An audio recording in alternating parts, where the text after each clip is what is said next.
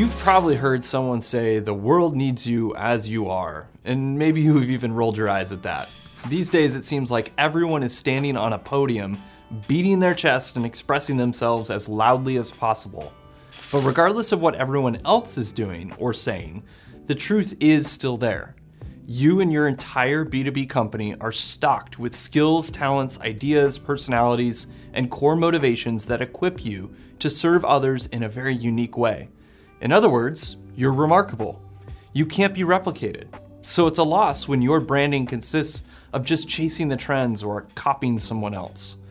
This problem is called superficial branding, and in this video, I'm going to lay out what it looks like and why it falls short of authentic, truthful branding that shows people what you're really about. Superficial branding comes from an outward focus, rather than looking inward and discovering anything true. It means focusing outward and worrying only about what the outward impression on others is. Superficial branding is fake it till you make it. It's defining a company by its perception of what people want, think, or expect it to be. Most often, superficial branding shows up as copycat branding, or just mimicking others who have been successful in the same industry. That's a lot like high school students copying and pasting an encyclopedia article into their term paper. Into their term paper is no bueno. Superficial branding doesn't fool anybody. In fact, I'd argue it's dishonest and it's easy to detect. Many people approach branding as marketing based on what sort of customer they want to catch. They think, to get that kind of customer, I'll have to talk like this and look like that.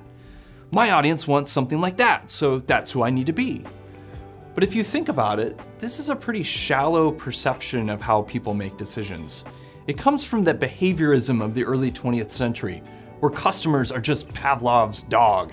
Ring the right bell and they'll salivate.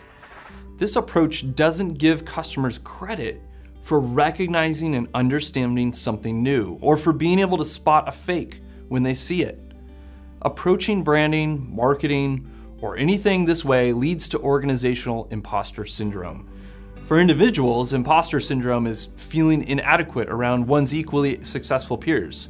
It means constantly doubting oneself, downplaying accomplishments, and hiding one's differences to avoid being revealed as a fake. Organizations can suffer from the exact same difficulty.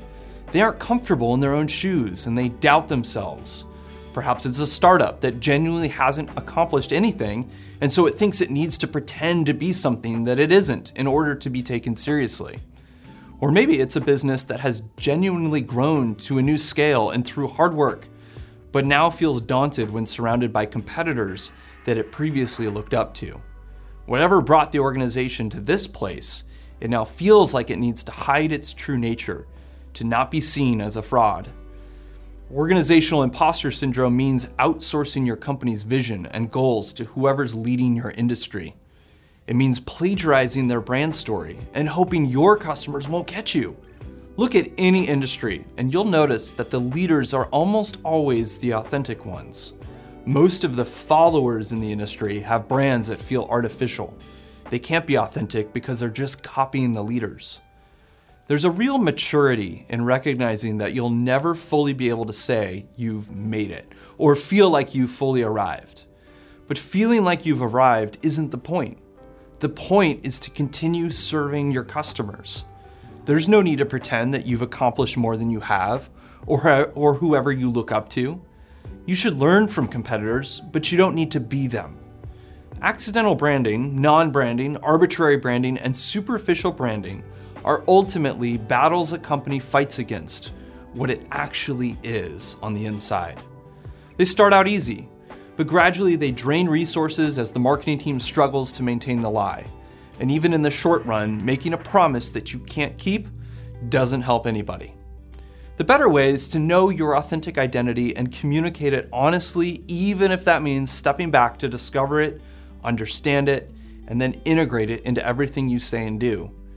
If you need some help discovering and presenting how remarkable you are, give us a call at Resound or check out our free branding resources at resoundcreative.com.